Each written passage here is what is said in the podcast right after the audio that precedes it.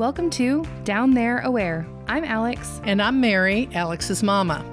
Each week, we sit down to discuss various topics concerning gynecologic cancers and women's health care. In 2019, at the age of 32, I was diagnosed with uterine cancer and became painfully aware of just how unaware I was of everything down there. On this podcast, we interview experts, share personal stories, and explore new research. No subject is off limits, so we caution you to listen at your own discretion. Good morning, evening, afternoon, whenever you're listening. hello, hello. I forget sometimes that we're not live. and um so whenever you're listening to this, hello. Thank you for joining us today on our episode of Down There Aware. We are ending or the month of June. Um, got a lot of plans underway. I can't believe it's the end of June already. We're halfway through 2021.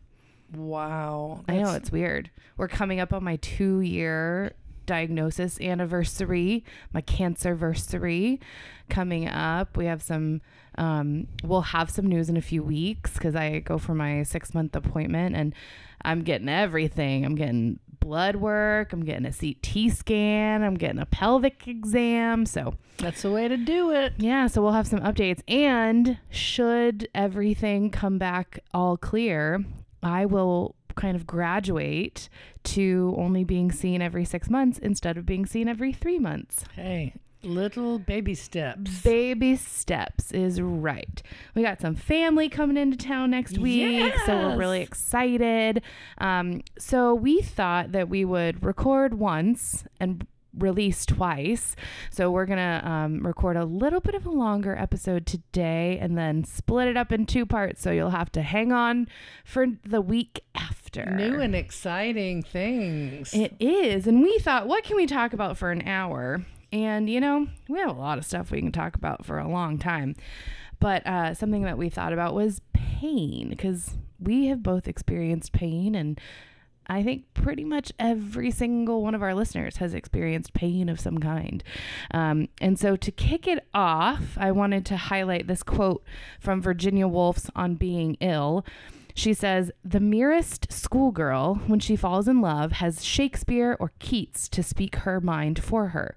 But let a sufferer try to describe a pain in his head to a doctor, and language runs dry. Oh, that is so true. And you know, I a couple things come to mind. Once, um, I mean, one, it it is really difficult to describe pain to a doctor. I mean, I've been in that scenario, as most of us have, several different times, several different kinds of doctors, and um, it's just difficult because you're different people you experience things differently your perceptions are differently. I always are are different and i always say to people i want your file folder to be as full as mine. And and so i try to give background information because um, you know if they don't know you they don't know you and they don't understand where you're coming from that's one thing but the other thing is that doctors, you know, uh, the doctor is the constant, but the patients go through this revolving door, and everyone is different. Every patient is different. So they have a different vocabulary, they have a different perspective, they have different experiences. That must really be frustrating for doctors to try to figure things out, to try to figure patients out. Yeah, and on top of that, in my research, I found that there is scientific evidence that individuals feel pain differently. I It's- believe that. It's not just language, um, you know, it's not just how we describe our pain, but actually how we feel our pain is different because of the receptors that tell our brain we're in pain um, and we need, you know, our body to react to that. And so, because our brains are individual, everything is different. So, you know, me stubbing my toe might feel different or less severe or more severe than someone else doing the exact same you know, motion. And, and that goes to um, the times we've talked about in other episodes of not judging people because you may have well an example perfect example for me is childbirth. I um really don't have a grasp when i'm watching a movie or something and women are screaming at the top of their lungs. Um i can't grasp that because that didn't happen to me. I um i really made no sounds i other than i think i said do i get another epidural You had a Scientology birth, complete silence. No, I just um I had no desire to scream or talk ugly or make any sounds at all. And that just goes to show you how everybody is different, you know. Well, not only different in how you're reacting, right? You're not screaming about the pain, um, but who knows? Maybe another individual who pushed out an 11 pound baby had a different kind of pain or a different series of pain, or, you know, everybody is different. Yeah. Well, tell me, what is the worst pain you've experienced? Oh, that's really hard. Hmm. The worst pain. Yeah, can you think back and just think?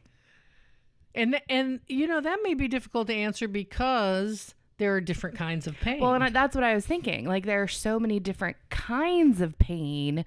Um, I I keep coming back to one when I'm when I'm going over various things because I've never broken a bone.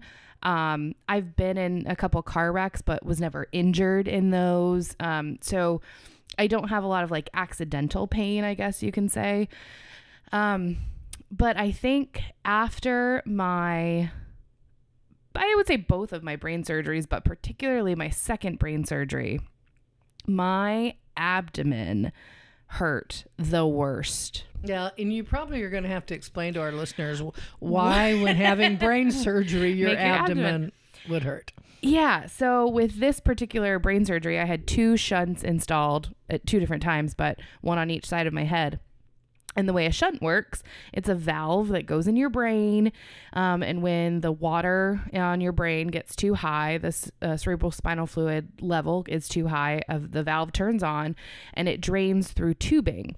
And the tubing runs, now picture your, your body, the tubing runs behind your ear, down your neck, across and down your sternum. Now, this is all subcutaneous, so it's like I can feel it under my skin. It's not under muscle or bone or anything. I've got you under my skin. Mom has a song for everything.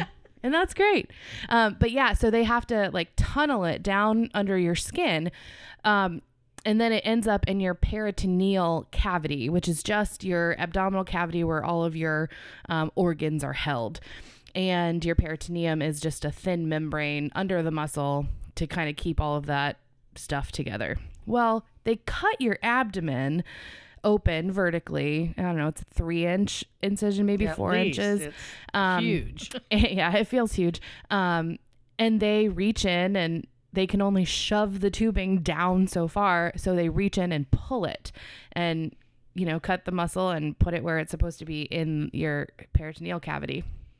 So that pain of, and I think the second one was worse because they opened the same incision that had partially healed and probably almost fully healed because it was about a month later. Um, and so they reopened the same cavity uh, to put in the second tubing, and it was it was a combination of the incision pain, but also something you don't think about when you have abdominal surgery. So there's no air inside your body except in your lungs. That's pretty, you know, standard. When they cut open your abdomen, it fills with air. So when they close it back up, they don't like vacuum out all of the air. They just leave it in there and it kind of dissipates and gets absorbed into the body. Um, but it is it's the worst gas pain I've ever had. And it doesn't feel like normal like intestinal gas pain. Well, probably because there's so much of it. so much of it and it's in kind of weird places and it was i mean if we're going to use like describing words for me in particular it was sharp and stabbing but constant. It you know it didn't ebb and flow. It just kept on and kept on and um and it got to the point where we, we were talking to the nurse and we're like she needs something. They need you know and honestly the thing that worked was they gave me some gas x. And like you know you don't think about that. You haven't eaten 24 hours. You just had surgery but all of the air from that abdomen. So i that's what i would say i think my worst pain uh, would be. What about you? That's interesting. Um, well, I like like I said, childbirth wasn't for me like it was like I've seen other people. Uh, so I wouldn't say childbirth, although a lot of people say childbirth is the absolute worst pain. your vagina was ripped open like i don't i mean tmi but like sometimes too big of a bm hurts like come on Well, I, but honestly, I think a lot of my perception about pain is if you know it's not forever, somehow it doesn't seem as bad because you know it it's not going to last forever.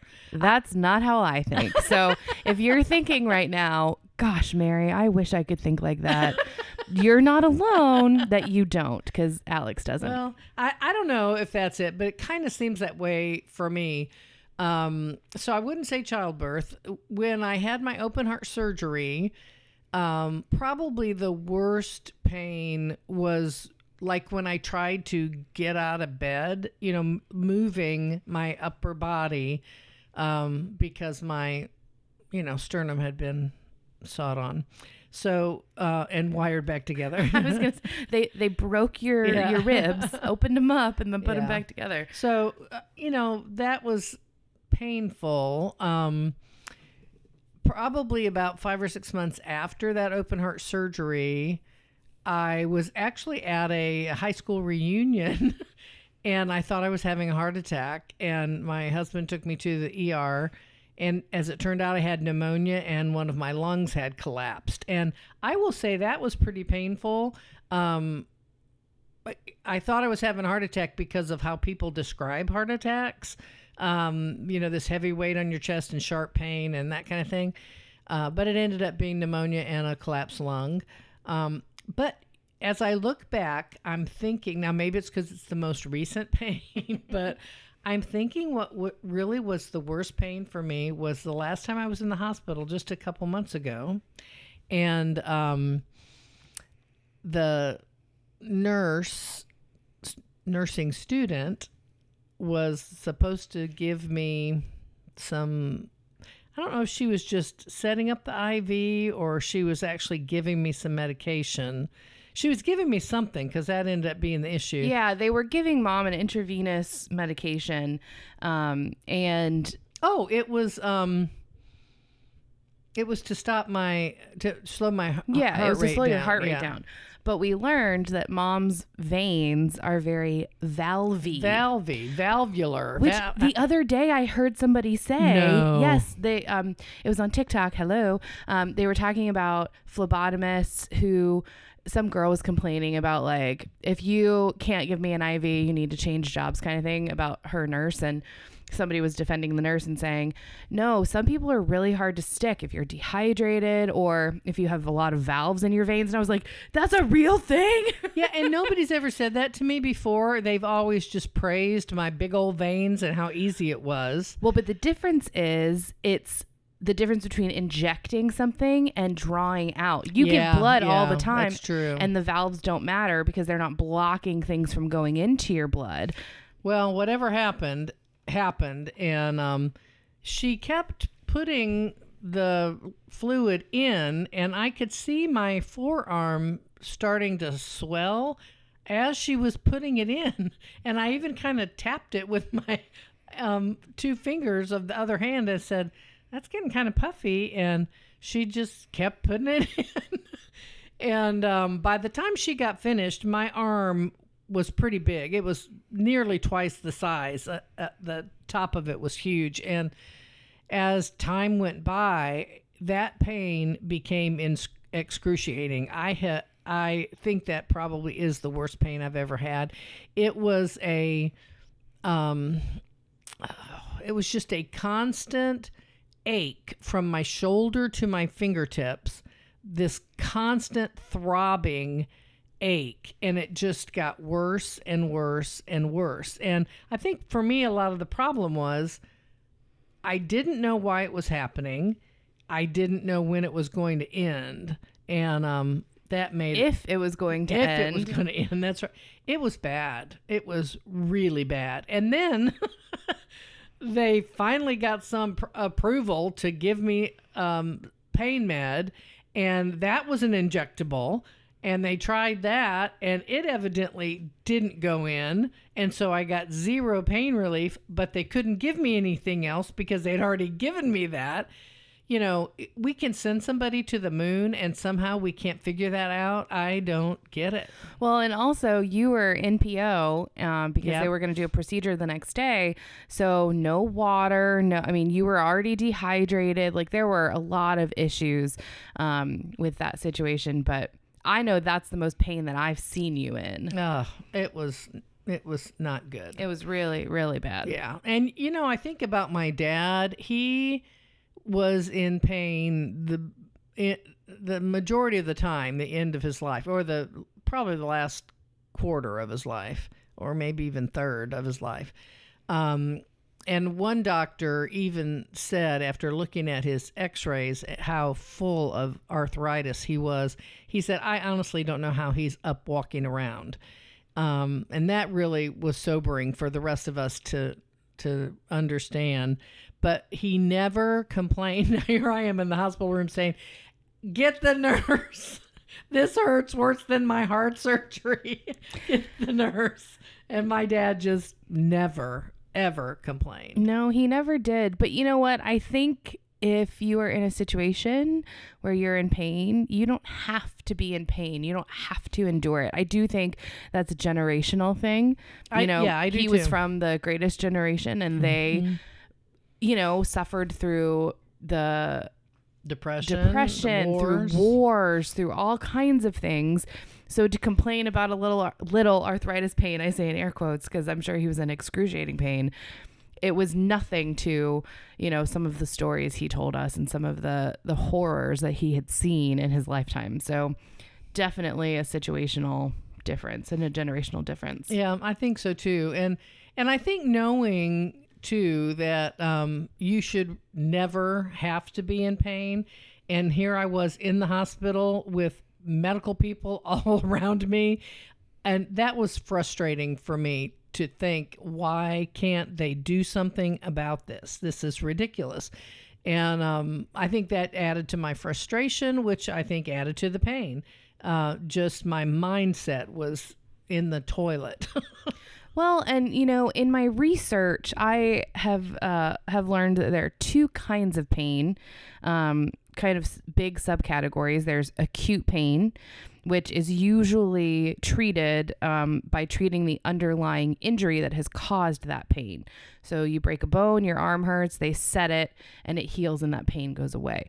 Um, but I think in your instance, they didn't know. I mean, we know what caused it, but not why or how or you know and they even tried um i didn't realize this but the nurses have a, a book of um medications and how they react if they react better to hot or cold. Um, and so this medication particularly reacted better to cold. And so they put cold compresses on it and that didn't even seem to really help much. Um, so it you know it just really when you don't know what the cause of the pain is it's harder to treat it. Um, and you know it's interesting so acute pain is the kind of pain that triggers the fight or flight um, that's how you can kind of differentiate between um, acute and the other kind, which is chronic. And within acute pain, I found this really interesting. There are three kinds there's somatic, and that's when a person feels kind of superficial pain on your skin or soft tissue, so a cut or a bruise or something like that. Visceral pain is pain that originates in the internal organs and the linings of cavities in the body. So that's more of you have a stomach ache or you have appendicitis, that kind of internal pain. And then referred pain. This is interesting. A person feels referred pain at a location other than the source of tissue damage. For example, people often experience shoulder pain during a heart attack. That's interesting. And I I really did experience referred pain one time when I ended up finding out what I had was what's called a frozen shoulder. My um um Rotator cuff. rotator cuff. Lost that for a minute. My rotator cuff was, you know, damaged and caused my shoulder to freeze up. And um, but the pain I had initially was in my uh, uh, it, on my arm. My upper arm. If any of you have the um, scar from childhood for a vaccination, it's about where that is. Um, I had this sharp pain that would just hurt periodically. And when I went to the doctor, they um, did some testing and they said that's what it was. It was my rotator cuff. And I went to physical therapy. And um, the PT said the same thing. That's referred pain, and that's where people complain of the most pain when they have a problem with the rotator cuff, and it, particularly if it's a frozen shoulder. And I went through, I don't know, four or five weeks of PT, and it fixed it.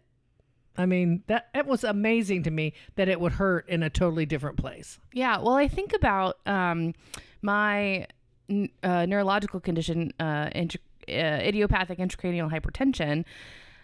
When I was first diagnosed, I all of my pain was I had a stiff neck, I had stiff shoulders, I had back aches. Um, I couldn't lie flat anywhere except a hard ground surface. I couldn't sleep in a bed um, or even on a couch. But I never had headaches. And everybody asked you. And everybody asked, you know, oh, do you have a headache? Because that was like the number one presenting, you know, uh, symptom. And so I never did. And some people have eye pain because of the pressure behind their eyes. And I just never had any of that. Um, and so how I was presenting was not typical. It was not standard practice, and so I went undiagnosed for a, wa- a long while, uh, you know, over a week, and I saw the pediatrician every day that week until they finally diagnosed me on Friday. So, um, yeah, I think that's my only experience with referred pain, but uh, Well, let, let me clear that up about you saw the pediatrician. We saw different, all in the same practice, but they were different pediatricians that's true. uh, several of those days. And so I think that was a lot of the problem the different perspective of each of those pediatricians. And finally, that Saturday morning when we went in, um, the one we saw, we hadn't seen him before. Yeah, because he was like the on-call guy. Yeah. And he's the one who diagnosed you. he is the one who diagnosed me, which is rare for a pediatrician to catch that, Yeah. um, you know, disease. But luckily, he found it, and we got uh, the relief I needed within the next week. So, you know, I think that's my only experience with referred pain. The other kind of pain, chronic pain, I have a little bit more experience with, but, you know, these are um, pain that lasts for longer than acute pain. That's kind of a broad definition for it. And often there's no cure for chronic pain. Um, and this could be things like we talked about with arthritis. Migraines are considered chronic pain. Um, or I often think of chronic pain with back pain. A lot of different people have back pain, and that's my chronic pain. Um, where that comes from, I have two degenerating discs from a car wreck uh, almost 20 years ago now. And um, so that degeneration has caused some some issues um, and you know it's interesting because with chronic pain you have had it for so long your fight or flight just kind of fades away and you don't have that urge to fix the pain it's more of i'm just going to put up with it and deal with it um, and that's uh, how it can be differentiated with acute pain. And if enough cases of acute pain occur, then they build up electrical signals in your central nervous system that overstimulate the nerve fibers and become chronic pain. Well, and I think um, that's probably one of the things that happened with your papa. He he had so much pain so much of the time that he somehow learned to deal with it, just learned to handle it, put it out of his mind. And I think we um, learn to do things to avoid, Mm-hmm. you know, kind of triggering our, our pain. My back pain in particular, it's low back pain. Um, if I sit too long, if I stay in one position too long, always in the morning because I, you know, you're sleeping for several hours, um, I get stiff and twisting is a big trigger for my pain. Um, so I've just learned to be a little more careful. I don't move as freely or as quickly as I used to um, because there have been some times where I'll twist the wrong way and have a real sharp pain. It's not the normal dull kind of achy chronic pain, but it's like, okay, you did a little too much. Stop there. Yeah, I um, I have a similar. Well, I guess it's only similar in that it's the back, but I have sciatica, and I have been dealing with it for gosh, probably two or three years now, and um, have finally found a chiropractor who I go to, and I am now getting some relief. And uh, you know, for me, that's what has worked and um, unless or until I do some kind of move like Alex talked about, twisting or lifting or something I really shouldn't do, I do pretty well. But um, if I do any of those things, then I have to go back to the chiropractor sooner than you know just a regular checkup because I've messed it up. Now, migraines are another thing that I've dealt with, and I really learned a lot about migraines. And I was fortunate when we were in Orlando. I went to a migraine specialist, and um, he he ended up also being my uh, PCP because I liked him so much, and he worked with me on um, migraines. He did some. I was involved in some trial, clinical trials, and different studies but he um, explained all the different kinds of migraines, figured out what my triggers were, and found a medication that worked for my migraines. It's a um, uh, vaso Triptan. Yeah, it's a triptan, and it um, contr- constricts the blood vessels um, because what my kind of migraine was was when and maybe all migraines have this in common the blood vessels are inflamed and swollen and so they impinge on the nerves and um, so this triptan constricts the blood vessels and it goes away. And it's like a miracle drug because it's not it's not an opioid. It's um, it doesn't mess with your mind at all. It simply, it actually treats the yeah, cause it of the treats pain. the cause. And um i've i have and this is a, probably a whole nother thing for another episode but i have fought for years with insurance companies because evidently these triptans are expensive and in triptans i'm talking about axert sumatriptan rizatriptan um, they must be expensive and so if my insurance pays for one, they will only allow me like seven for the whole month. And um, Even though it's a non-habit Yes. forming drug, non habit but forming. they'll prescribe you a refillable prescription of Opioids, opioids that you can actually, you know, become addicted to, which, you know, we're to uh, get into more of that in our next episode. Yeah, I mean, it really it makes no sense whatsoever. But um, I use them very sparingly, but um, they work. And you know, if you've ever had a migraine, it's not just a bad headache; it, it's a whole body experience. Um, then you know what I'm talking about. You get get a drug that works and doesn't affect you. You can go about your daily business. When you can't do that when you have a migraine, then that's what you want to take.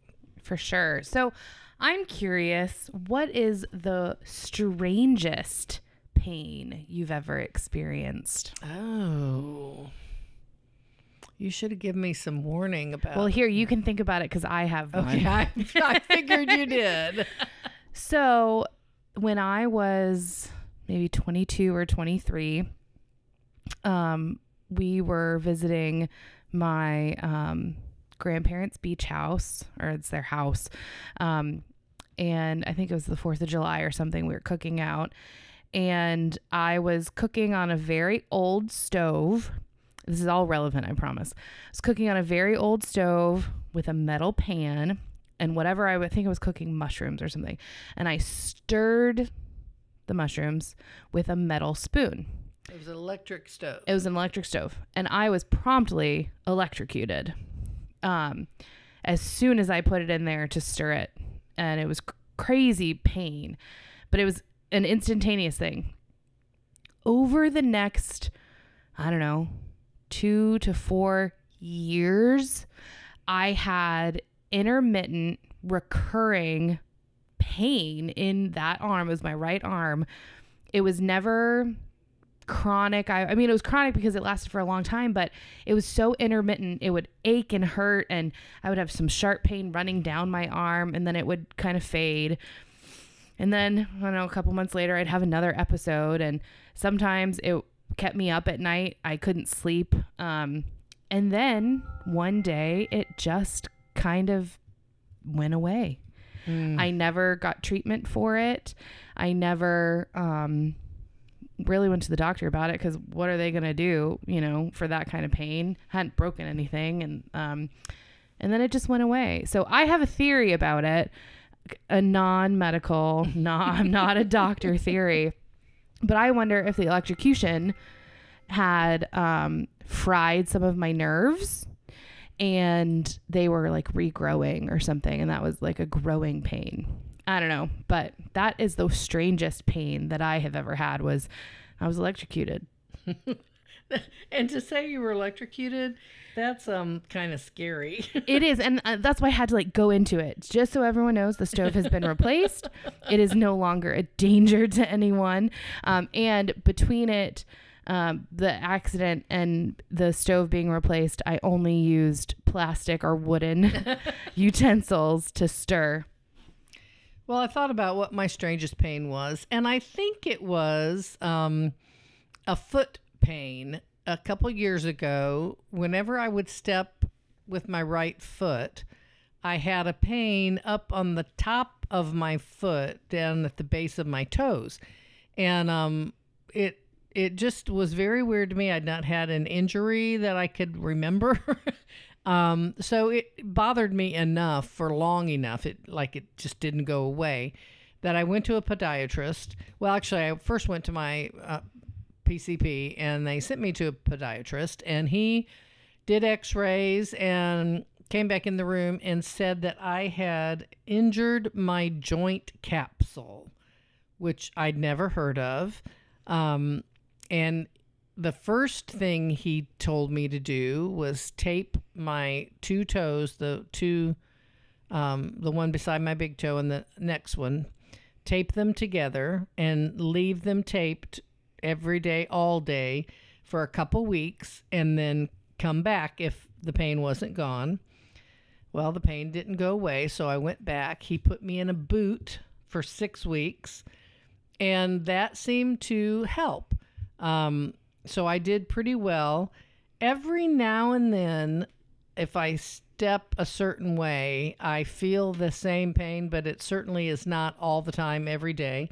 So I think the boot, which I still have, and he said if it ever comes back to try the boot again, I guess it needs to rest. Um, but that was the weirdest thing. He gave me a little lecture about footwear and um, talked to me about what is the kind of shoes? Vionic. Vionic. I kept thinking he was saying bionic when he was talking to me, and he finally looked at me and spelled it. Um, and so Alex and I have actually gotten a couple pair of Vionic shoes, and I do think that has helped. I wear those most of the time. Of course, I'm not working now, so I can, you know, be simpler with my dressing of my shoes. but um, it's it's helped a lot. So he said, don't ever wear those sandals that are flat and you know tiny little sole. He said that's the worst thing for your foot. And of course, those are the cutest. Yeah, they are the cutest. they but are. you know what?